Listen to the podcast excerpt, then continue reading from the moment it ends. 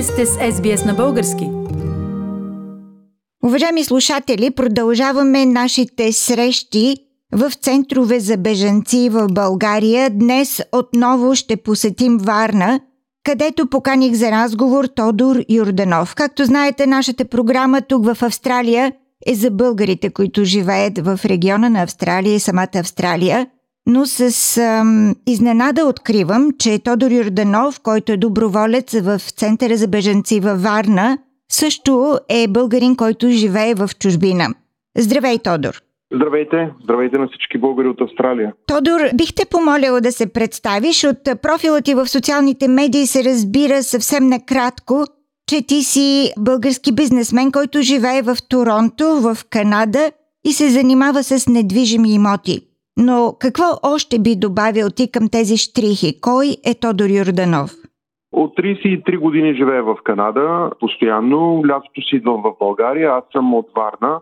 И в, в Торонто се занимавам с недвижими имоти. Имам брокерска къща. Моята, да кажа, съпруга, ни се ожениме това лято, също е в бизнеса. С това се занимаваме и тя е украинка по рождение, но от 13 годишна живее и тя в Канада. И когато станаха така нещата, гледахме телевизия 2-3-4 дни и в един момент просто се събудихме и казахме по-добре в момента е да отидем в България и да помагаме с каквото можем и да не мислиме само за бизнес. Това е в а, най-кратък вариант целен мисловен процес върху нашето тръгване. Тодор, разбирам, че и двамата сте доброволци в Центъра за беженци във Варнак. С какво точно се занимавате? Какви са вашите лични ангажименти на теб и на твоята партньорка? Да, ами ние дойдохме общо взето без, без никаква идея. Просто аз стеглих ни пари от Канада и казах във Варна в момента идват много украински майки и деца, да отидем до Варна и да им помагаме там с каквото можем. И също така да отидем до границата с Украина и да видим там какво е положението.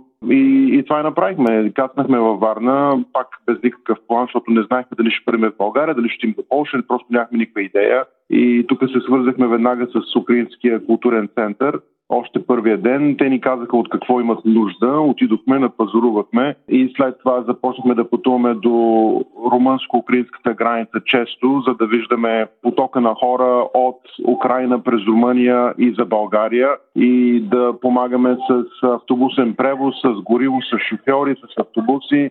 После се оказа, че румънската страна е страшно добре организирана с транспорта по техните гранични пунктове. Всъщност вчера пак се върнахме от Румъния, хорихме да, да посрещаме нейната племеничка, която дойде.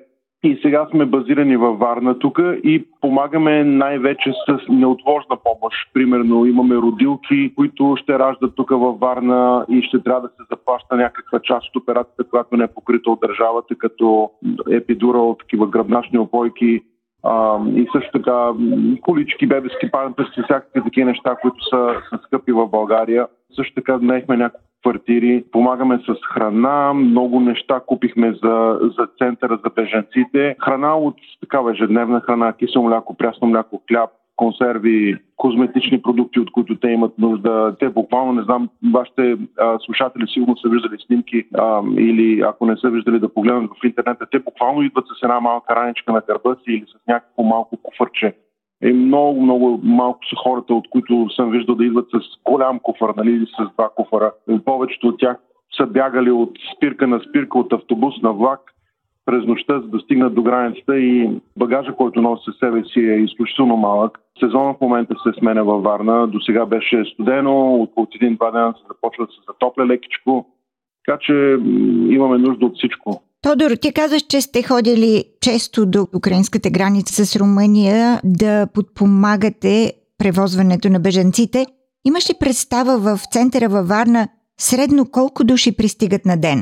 Средно на ден във Варна пристигат между 500 и 1000 човека по абсолютно всяко време на денонощието и е абсолютно непредсказуемо колко човека ще пристигат днеска. Единствената информация, която се подава е когато минават българската граница до Ранколак или, или кажем Русе, а това е на много малка дистанция. Това е на, на час, час и половина. Де факто хората, които са доброволци в центъра, имат някъде около час, час и половина, в които някой се обажда шофьора и някъде от границата някой се обажда и казва идва автобус към вас и има, да кажем, 100 човека, 50 човека. И как реагирате вие, хората от центъра, при такова съобщение за в толкова кратък срок? Поемате тези хора, настанявате ги в самия център за пренощуване като начало? Значи в центъра не се пренощува, в центъра идват а, собственици на хотели и те казват, примерно аз имам готовност да отворя моя хотел, еди си на Златни пясти на Свети Константина Елена. И той казва колко човека може да приеме. Нали, центъра казва да, добре, това се вкарва в системата и казват имаме готовност, когато дойдат хора, ще ги настаниме в този хотел. Обаче тия хотели по принцип те не работят, никога не са работили през зимата. Проблема е с отоплението, проблема е също така и с бързото им почистване, бързото им приготовление нали, за експлоатация.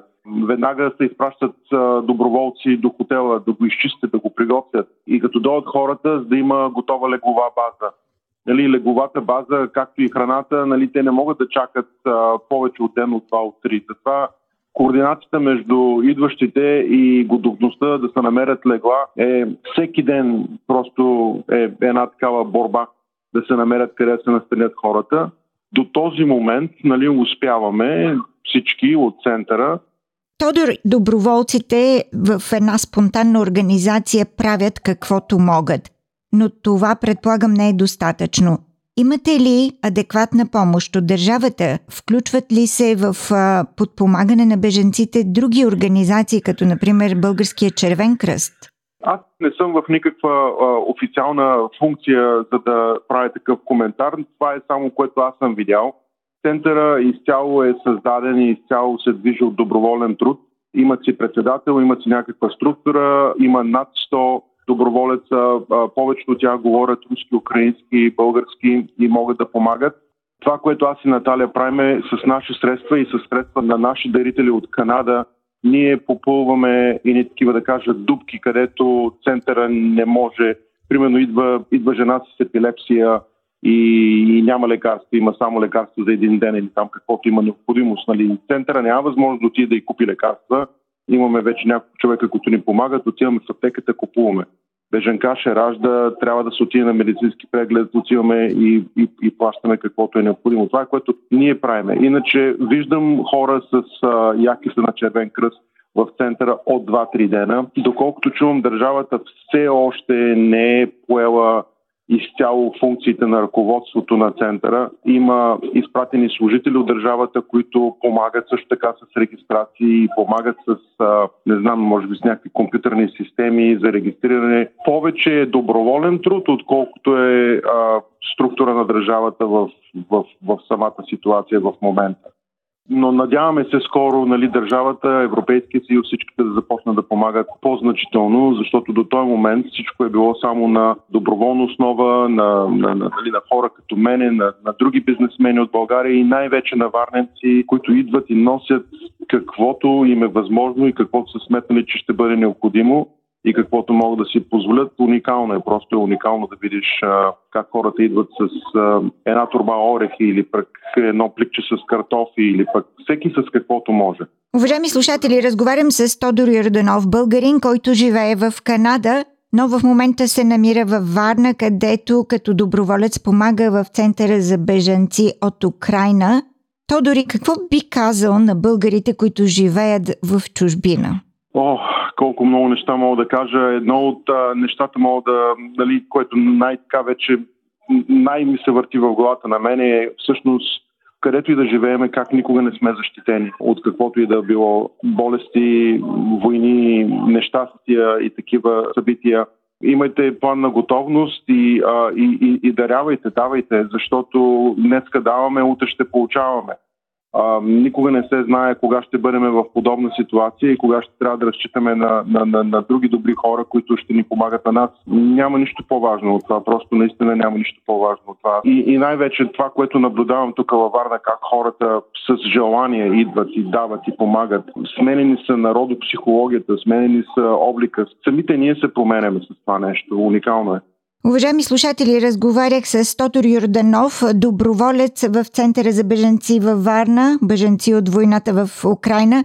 Варна е център на най-интензивно пристигащи бежанци от Украина, с най-големи бройки, с най-много нужди. Благодаря за това участие на Тодор, който също е наш сънародник, който живее в Канада, но се отзовал на призива за хуманитарна помощ. Благодаря за участието. Искате да чуете още истории от нас? Слушайте в Apple Podcast, Google Podcast, Spotify или където и да е.